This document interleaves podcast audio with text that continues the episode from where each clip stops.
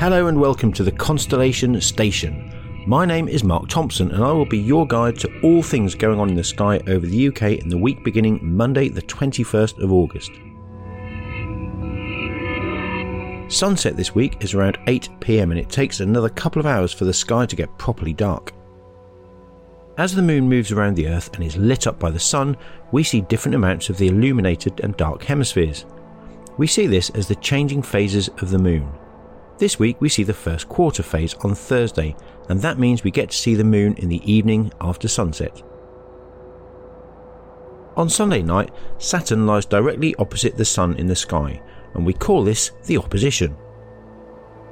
It means that it rises at the time of sunset and is visible all night, and it also means that it's at its brightest and the best time to observe.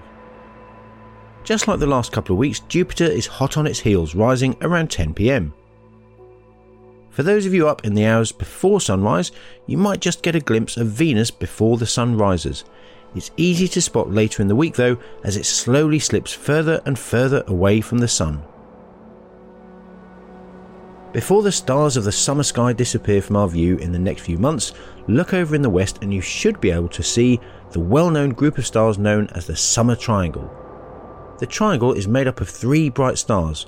First, find Vega in Lyra. It's the brightest star in that part of the sky and easy to spot. To Vega's lower left, you can see another bright star, Altair in Aquila, and then the final point of the triangle is above them both, Deneb in Cygnus. That's it for this week. Thank you for joining me on the Constellation Station. I'll see you again next week, but until then, let's hope for some clear skies.